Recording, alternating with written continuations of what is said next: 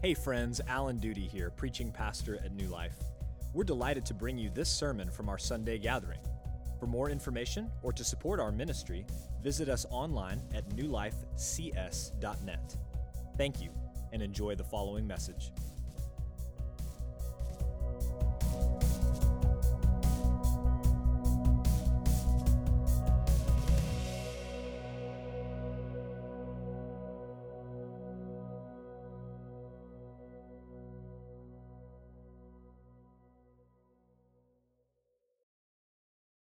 Can you really live forever? If so, how? And if so, what is it like? Would it even be desirable to live forever? What is eternal life? All of these and many more questions are questions that every person has or will ask at some point in their life. And for many people, they don't know where to find the answers. They don't know where to look. And for many of us in the room today, we were in that place at one point. We had those kinds of questions, maybe those exact questions. We wanted answers to them. And in God's providence and His wonderful grace, He revealed those answers to us. But for others, they're still looking. And if that's you today, I'm so glad you're here. Because in the passage that we're going to explore this morning, Jesus tackles that very question. What is eternal life? How can we have it? What is it like? For the last 4 chapters, Jesus has been preparing the disciples for the reality that He is going to be leaving them soon. He's going to be leaving the world and returning to the Father. And because He knows everything and never fails, His words were perfect. There was nothing that He said to the disciples in chapters 13, 14, 15, or 16 that He could have said better. And yet,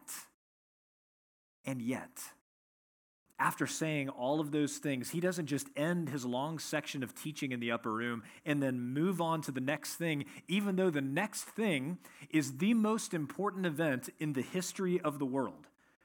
His death in the place of sinners and His resurrection from the dead. No, after He wraps up this long section of teaching, He prays.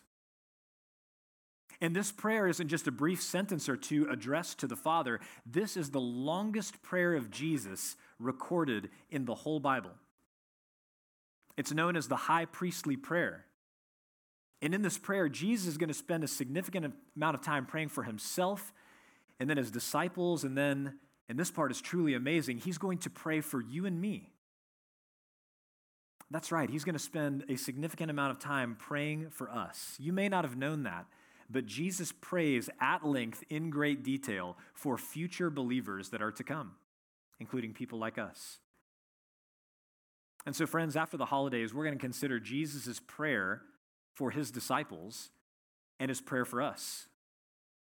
But today in verses 1-5, we're going to cover His prayer for Himself. And in this section, Jesus prays for God to be glorified through Him, which happens as He gives eternal life to His people. But that brings us back to the question, what is eternal life? What is eternal life? Is it simply life that never ends? Well, thankfully, it is more than that, and it's something far better than that. We're going to learn in these verses that eternal life is knowing the only true God who sent His only Son to save us.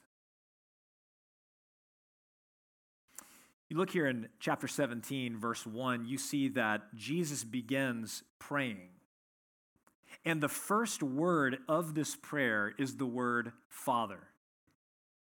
Now, there are 21 recorded prayers of Jesus in the Bible. And in 20 out of those 21 prayers, He always addresses God as Father. The only time that He doesn't call God Father is when He is hanging on the cross. When He says, "My God, why have you forsaken me?"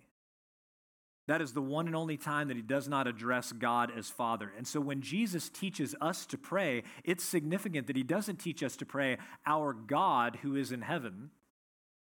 He teaches us to pray, our Father who is in heaven. Because by teaching us to pray in this way, Jesus is reminding us that we have been adopted into God's family through faith. We no longer have the same relationship that we did with him before, merely as creator and creation. We have a new relationship with God, and that is father and child. And so he instructs us to pray in that way. So remember, when we are speaking to God, we are speaking to our heavenly Father, who does everything that he does, providing for us and teaching us, and yes, even disciplining us out of love for us as his beloved children. So never forget that. So he prays, Father, and then he prays, the hour has come. Notice he says, the hour has come. It's not an hour has come, but the hour has come, the most important hour in all of human history. The hour that the prophets foretold, the hour when the perfect spotless lamb would be sacrificed once and for all, the hour when the veil, which symbolized our separation from God and our inability to approach the throne of grace with confidence, the hour when that veil would be torn in two, reminding us and demonstrating for us that we can now, through faith in Christ, approach the throne of God with confidence. That hour had finally come. After thousands of years of watching and waiting, hoping and praying, that hour has finally come. I want you to listen to this beautiful summary in Galatians chapter 4. Take a look. But when the fullness of time had come, God sent forth his Son, born of woman, born under law, to redeem those who were under the law, so that we might receive adoption as sons. When the fullness of time had come. Here we are celebrating at Christmas time the reality that God sent forth his Son, born of woman, born under law.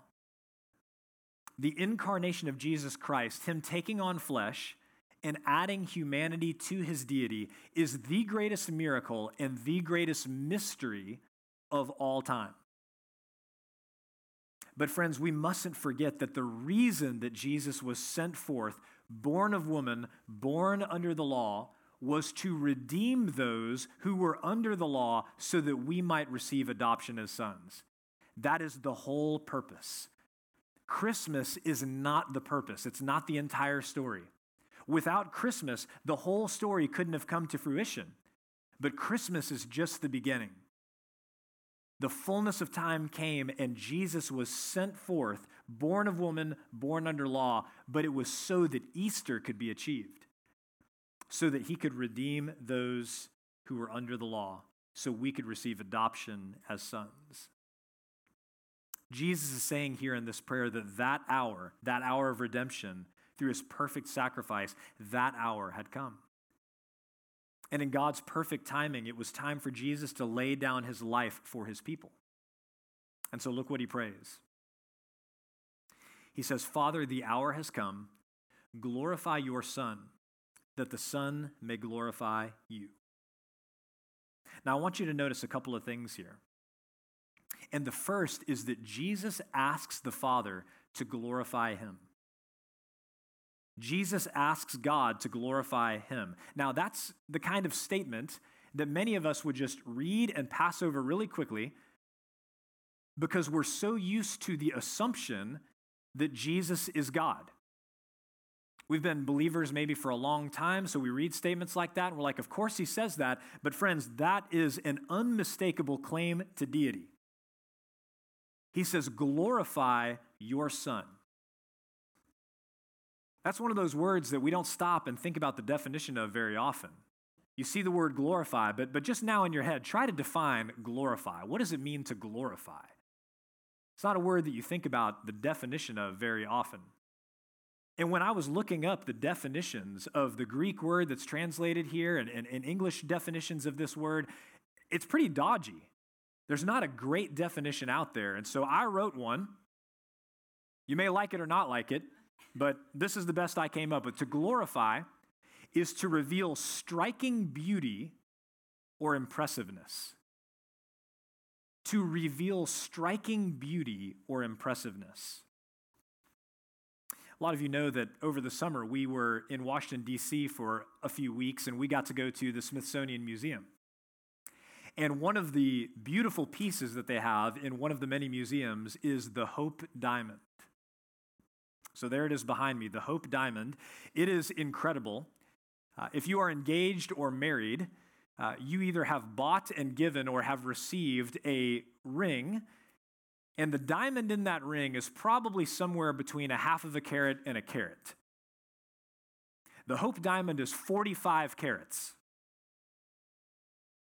The cut and the clarity are unmatched. It's this beautiful blue color. Technically, it's priceless. But I asked around because I was curious, because nothing's priceless. You can buy anything. They said $350 million. $350 million. It's kept in this really dimly lit room. It's in this glass case. I'm sure it was bulletproof. Yes, I thought about stealing it. If you know my testimony, I was just curious. What would that be like to take that, to attempt that? You can walk all the way around it, and it's got the lights shining on it just so that you can appreciate its striking beauty and impressiveness from every angle. In other words, the entire room, the entire display is set up to glorify the Hope Diamond. So here in John 17, Jesus prays that the Father would glorify him to reveal his striking beauty or impressiveness. But that is significant because if you remember Isaiah 42:8, take a look at this verse. God says through Isaiah, I am the Lord. That is my name. My glory I give to no other, nor my praise to carved idols.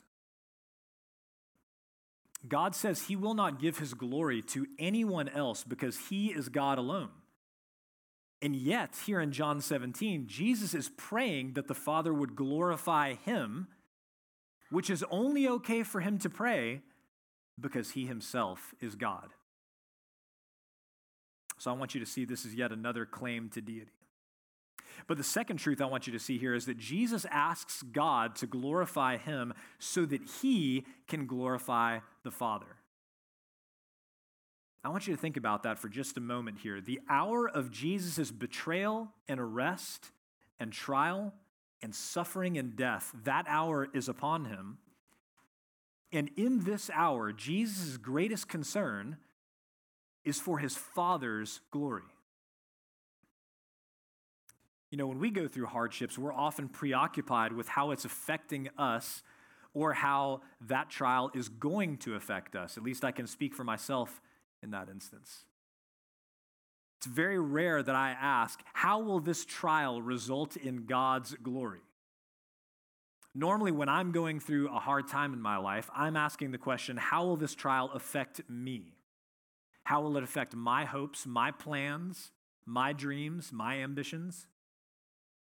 But not Jesus. In this most difficult hour of his life, the hour that he's going to bear the full weight of his people's sin and the full weight of the wrath of God, in that hour, he and his attention are fixed on the glory of God. How can the Father be glorified through him? All throughout his life, and especially here at the end, when the hour of his greatest trial is upon him, Jesus is most concerned that his Father be glorified. So how is that going to happen? Let's pick up in verse 2.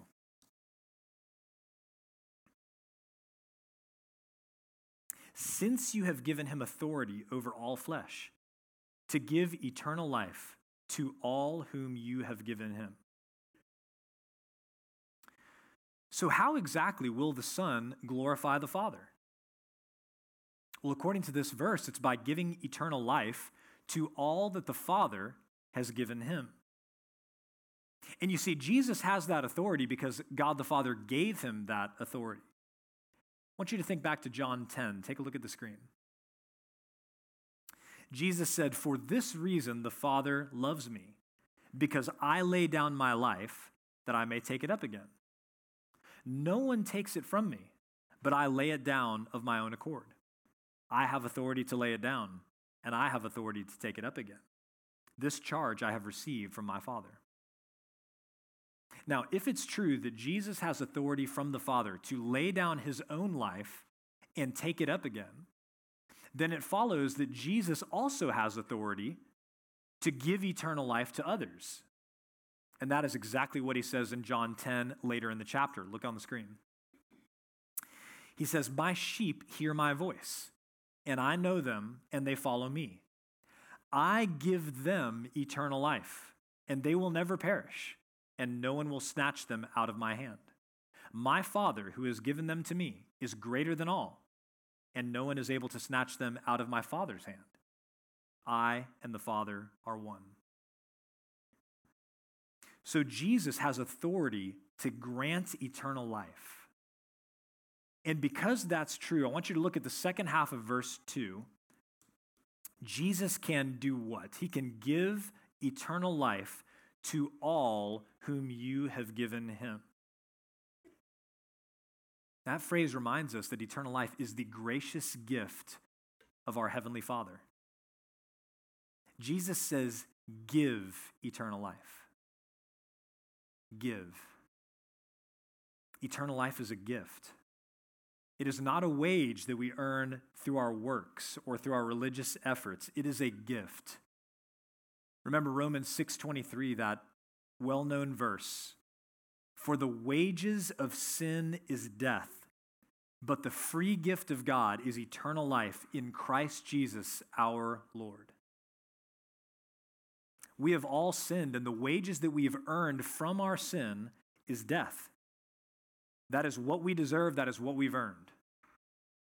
Paul writes, but the free gift of God is eternal life in Christ Jesus our Lord. The free gift of God. Eternal life is a gift from God that is freely and graciously given to us. It is not something that we earn. So back in John 17 here, Jesus said the Father gave him authority to give eternal life to all whom you have given him. Now, when you understand that eternal life is the free gift of God that you did not earn, you are unlikely to stumble over the second part of that phrase, that he gives eternal life to all whom you have given him. When you understand that it's a gift of God, it changes the whole way you read that statement and many other statements in the Bible.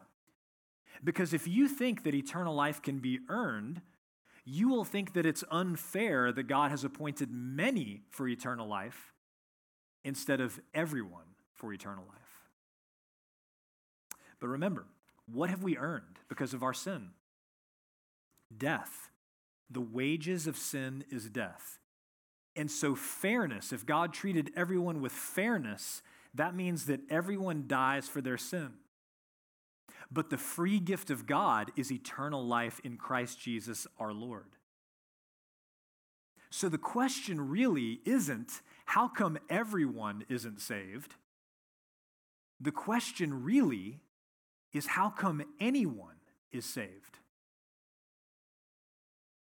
And the answer is right here at the end of verse 2. Jesus has authority to give eternal life to all whom you have given him. God has graciously chosen to save many sinners who deserve death. And Paul talks about this at length in Ephesians chapter 1. Take a look on the screen. He writes, "Blessed be the God and Father of our Lord Jesus Christ, who has blessed us in Christ with every spiritual blessing in the heavenly places, even as he chose us in him before the foundation of the world, that we should be holy and blameless before him. In love, he predestined us for adoption to himself as sons through Jesus Christ, according to the purpose of his will, to the praise of his glorious grace, with which he has blessed us in the beloved." Jesus says something similar to this back in John chapter 6. Look what he said. "All that the Father gives me will come to me, and whoever comes to me, I will never cast out. All that the Father gives me will come to me. What we're talking about in this section of Scripture is known as the doctrine of election. God graciously choosing to save many undeserving sinners from his wrath. And it's worth mentioning that every time the doctrine of election comes up in Scripture, and it comes up quite a bit, every time it comes up in Scripture, it is meant to comfort us and to move us to worship.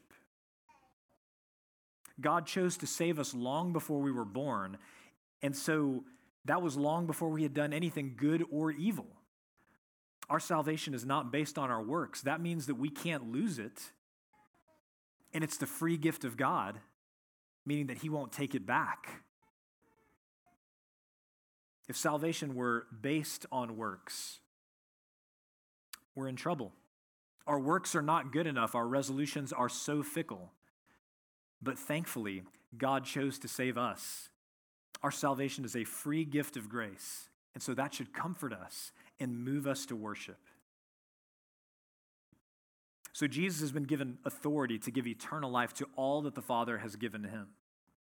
And now we come to the climax of this passage, what this passage is all about, and that is answering the question before us this morning, what is eternal life? Look at verse 3. And this is eternal life, that they know you, the only true God, and Jesus Christ, whom you have sent. What is eternal life? Very simply, eternal life is knowing God. Eternal life is knowing God. It is to know the eternal one, the one who has life in himself, who has existed from all eternity. Eternal life is knowing God. Now, there's a big difference between knowing God and knowing about God. You notice that Jesus does not say here that eternal life is knowing about God. Now, to be sure, knowing God is not less than knowing about him.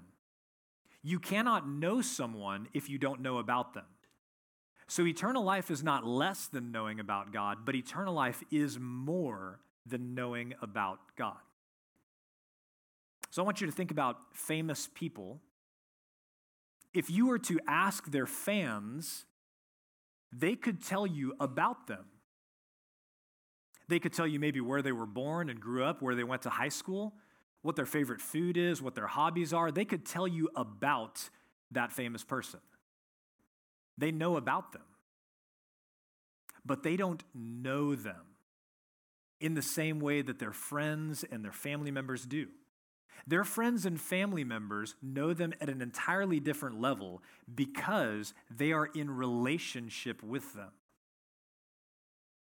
They know all the same facts that their fans do, but they know much more than facts about that famous person they're friends with or are related to because they are in relationship with them. You see, many people know about God, especially in a culture like ours, where they've been exposed to the Bible, exposed to church, exposed to Christians maybe for most of their lives. They know about God. But friends, so many people know facts about God, just like many non-Christians do. They do not know him on a personal and relational level. And to know God on a personal, relational level, we have to come to know the right God in the right way. The right God in the right way. That's what Jesus says about eternal life. He says that they know you, the only true God, and Jesus Christ, whom you have sent. So first, eternal life is knowing the right God. Jesus says it is to know you, the only true God. If you grew up in ancient Israel, then you grew up reciting what is known as the Shema. It's found in Deuteronomy chapter 6, verse 4. Hear, O Israel, the Lord our God, the Lord is one. That was a part of their daily life, reciting the Shema. Every time they went to worship, every time they worshiped as a family, they would recite the Shema. Hear, O Israel, the Lord our God, the Lord is one. That can also be translated, the Lord is Lord alone. It was a statement and confession of faith. And it was very important for the Israelites to remind themselves and to remind each other that the Lord is Lord alone, because they lived among a people all around them who worshiped thousands, even millions of false gods. There were gods of the air and the ocean, gods of the mountains and the valleys. There were gods of fire and wind and water. There were all kinds of gods around them, worshiped by all kinds of peoples around them. And so every day they would remind themselves and remind each other, hear, O Israel, the Lord our God, the Lord is one. If we are going to have eternal life, it starts with knowing the right God, the only true God, who has revealed himself to us graciously all throughout history, and who continues to reveal himself graciously to us today through his word and his spirit. So eternal life is knowing the right God. But second, Jesus says eternal life is knowing the right God the right way. As we've seen the past several weeks, Jesus has been abundantly clear on this point. Back in John 14:6, he said, I am the way and the truth and the life. No one comes to the Father except through me. He says, I'm the way. There are not multiple paths to God. There is only one, and I am it. I am the way. And then just a few verses later, Philip, one of the disciples, said, Lord, show us the Father. And what did Jesus say? Philip, if you've seen me, you have seen the Father. Jesus is the way, and to see Jesus is to see the Father, because he and the Father are one. So we come to know God the Father as we come to know God the Son. And we come to know God the Son, Jesus, through the Word of God, the Bible. Now, you might say to me, Pastor Allen, you just said that knowing is different than knowing about. And then you just said that we know Jesus through the Bible. But that sounds like a path to knowing about Jesus. That does not sound like a path to knowing Jesus. And I understand that question. But remember, knowing isn't less than knowing about. Knowing is more than knowing about, but knowing is not less than knowing about. We have to know about someone in order to know them. So as we study the teachings and the work and the person of Jesus as recorded in Scripture, we come to know about him. And then, this is the great wonder and mystery of the Christian life. As we come to know about him, if and when we place our faith in him, Jesus says that he comes and reveals himself to us. He comes and makes his home with us. Look at these verses. John chapter 14. If you love me, you will keep my commandments. And I will ask the Father, and he will give you another helper to be with you forever, even the Spirit of truth, whom the world cannot receive, because it neither sees him nor knows him. Now listen to this. You know him, for he dwells with you and will be in you. Look at verse 21 of the same chapter. Whoever has my commandments and keeps them, he it is who loves me. And he who loves me will be loved by my Father. Listen to this. And I will love him and manifest myself to him. John 14:23. Jesus answered him, if anyone loves me, he will keep my word, and my Father will love him, hear this, and we will come to him and make our home with him. Do you see that? The mystery of the Christian life is that as we come to know about Jesus and we believe in him, then he actually begins a living and active relationship with us. we have a living and active relationship with the God of the universe through faith in Christ. We speak to him in prayer, and he speaks to us, most often through his word and his spirit and his people, the church. We bring him joy, and we can also grieve him, just like we do with friends and family members that we're in relationship with.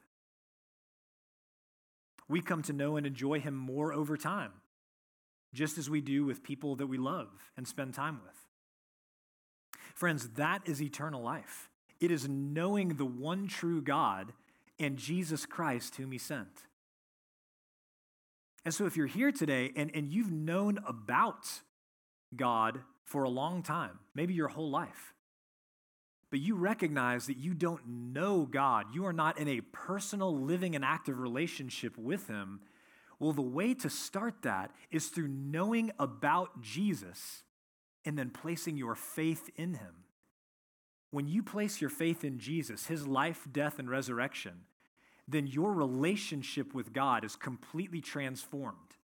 Like we talked about at the beginning of the sermon, the veil that is in between you and God, that barrier that exists, is torn down because now you have a mediator, now you have a high priest, now you have someone who is interceding for you that allows you to interact directly with the God of the universe. But that only comes through faith. And so you may need to start a relationship with Christ today by putting your faith in Jesus and what he accomplished in his life, death, and resurrection. That is eternal life. It is knowing God and knowing Jesus whom he sent. Verse 4. Jesus prays, "I glorified you on earth, having accomplished the work that you gave me to do." Jesus prayed that the Father would glorify him so that he could glorify the Father. And as we saw, he glorified the Father by accomplishing the work that God gave him to do.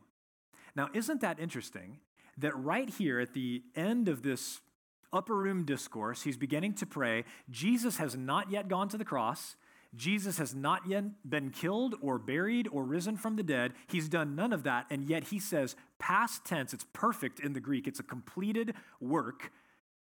I have accomplished the work you gave me to do. Well, how can he say that he's accomplished the work that he gave him to do at this point? One of the great gifts that the church has given to us over the centuries is known as the Apostles' Creed. And the Apostles' Creed is a confession of faith. It's a statement of belief. It's a summary of what we find in Scripture. And so here's the first part of the Apostles' Creed on the screen. I believe in God, the Father Almighty, maker of heaven and earth, and in Jesus Christ, his only Son, our Lord, who was conceived by the Holy Spirit, born of the Virgin Mary, suffered under Pontius Pilate, and crucified, died, and was buried. Now, not long after I came to faith in Christ, and I'd been reciting that for a long time, something began to stand out to me in the Apostles' Creed. And it's this section here, born of the Virgin Mary, suffered under Pontius Pilate. In the Apostles' Creed, Jesus lives the shortest life in human history. He goes directly from the manger to the cross. And there is nothing in the Apostles' Creed about his sinless, miraculous, and obedient life. But friends, that is critically important because Jesus himself said, take a look at Matthew 5:17, "Do not think that I came to abolish the law or the prophets. I have not come to abolish them, but to fulfill them." Listen, if Jesus did not live a sinless life of obedience to God, if he did not come and fulfill all of the law, then he was not qualified to be our substitute. He couldn't stand in our place as a righteous one, the righteous one, and could not give himself up as a sacrifice for our sins. His sinless and perfectly obedient life is critical. And I think for a lot of us as Christians, when we share the gospel with others, when we think about the gospel ourselves, we often think of it only in terms of Jesus coming to die for our sin, which was absolutely necessary. Without the shedding of blood, there is no forgiveness of sin. That's what Hebrews says.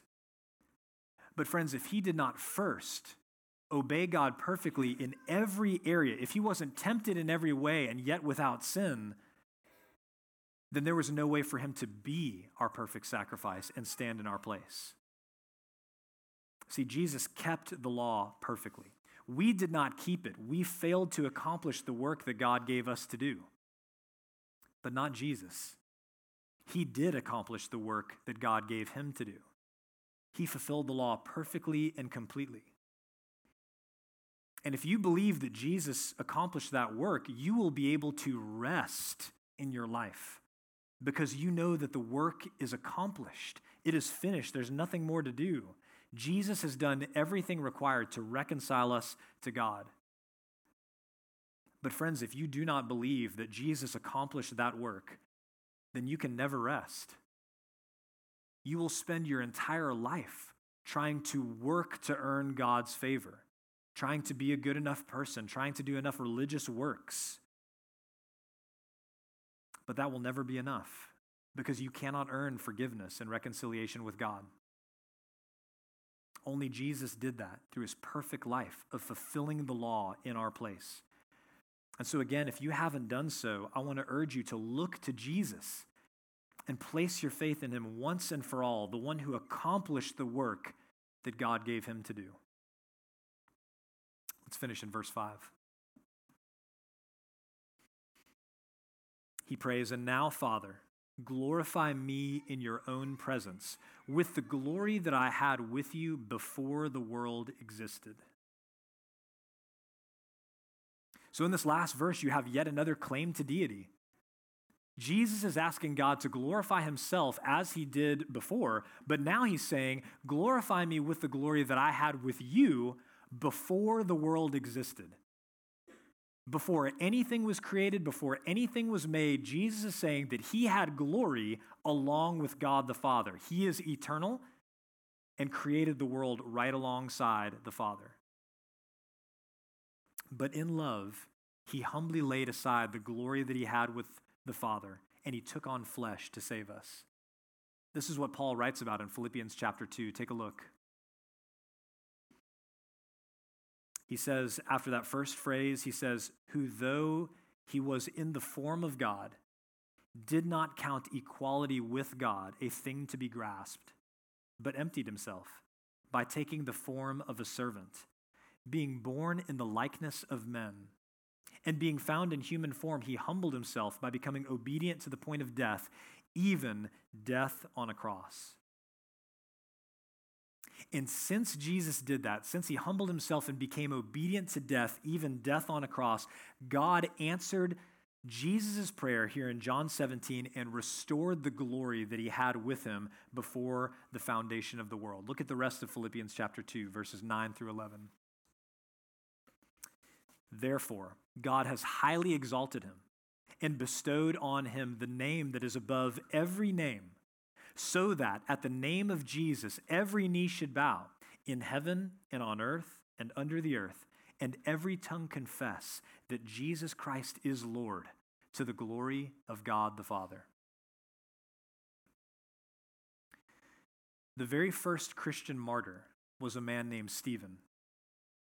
He was a deacon in the early church, and he proclaimed the gospel boldly, proving from Scripture that Jesus was the Christ.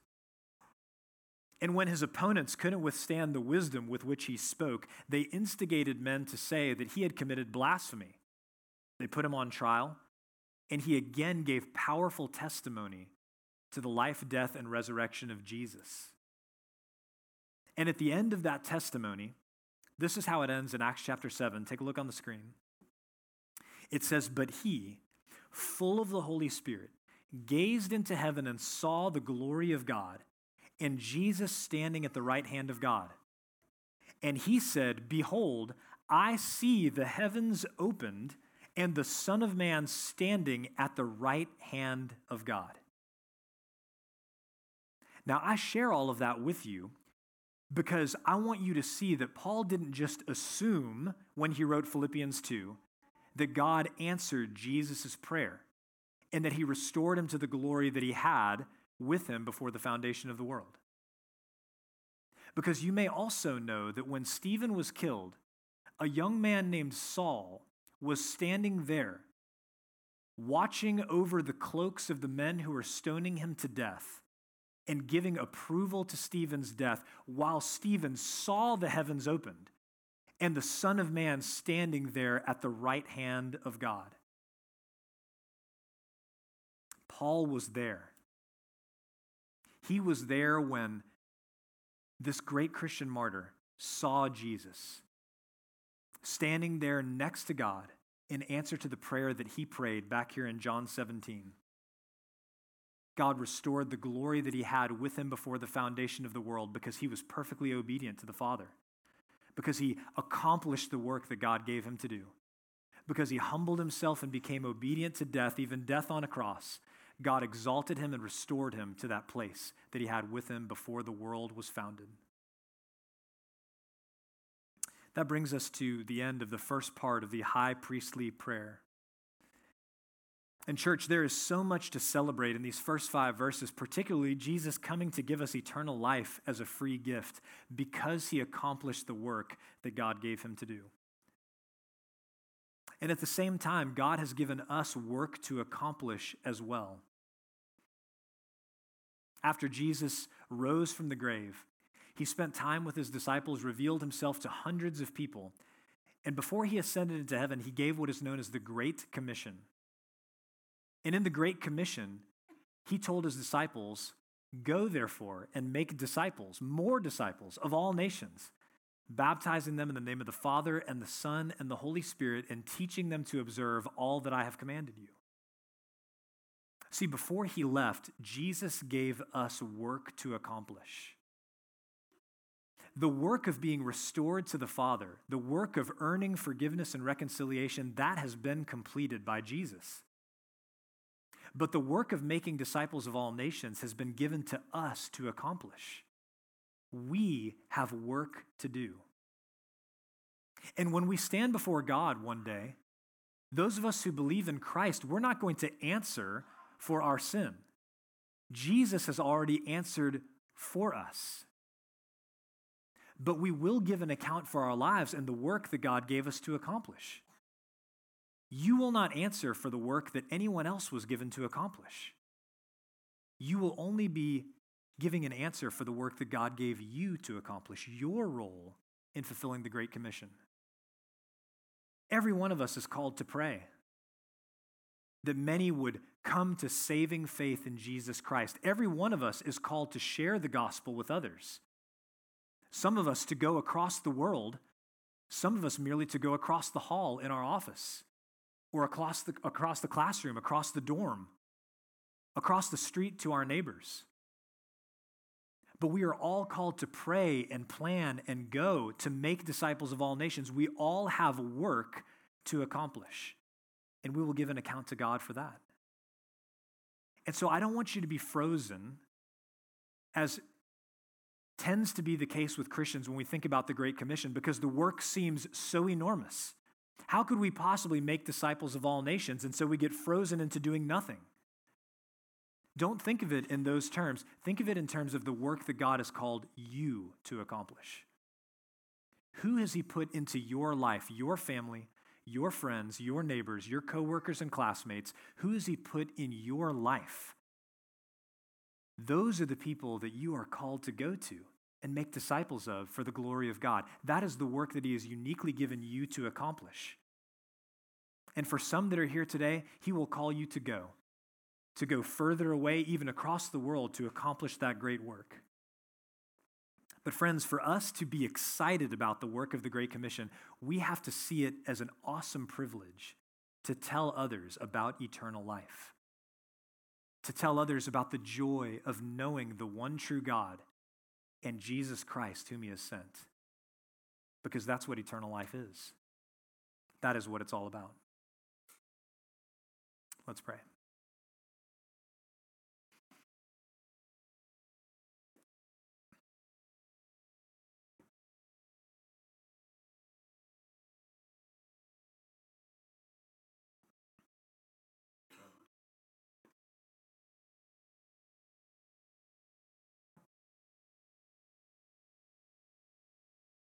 Father, eternal life is such a big concept that it is very hard for us to wrap our minds around it.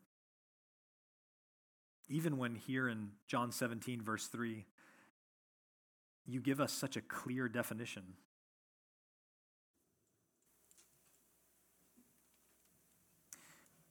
But if eternal life is knowing you, and you are, in fact, the infinite, eternal God of the universe, then we should expect that knowing you is going to require work and effort, just like every other relationship. So I pray that every one of us would be willing to put in that work to know you. We will all see you face to face one day. But we want to know you now. Jesus didn't talk about eternal life as something that starts in the future. He talked about it as something that starts today. And so I pray this morning for those who have wondered about eternal life and may want it, but just don't know what it is or how to get it. I pray that today they've seen what it is, that you would put in them a desire to have it, and that you would grant them repentance and faith in the person and work of Jesus Christ. And God, for those of us who have already come to know Jesus, I pray that we would make it our life's aim to know him, to worship him, and to make him known. Help us, Father, to accomplish the work that you gave us to do, knowing that we won't answer for the work that you gave other people to do. We will only answer for the work that you gave us to do. In Christ's name we pray. Amen. Thank you for listening to the sermon audio from New Life Baptist Church in College Station, Texas. For more information or to support our ministry, visit us online at newlifecs.net.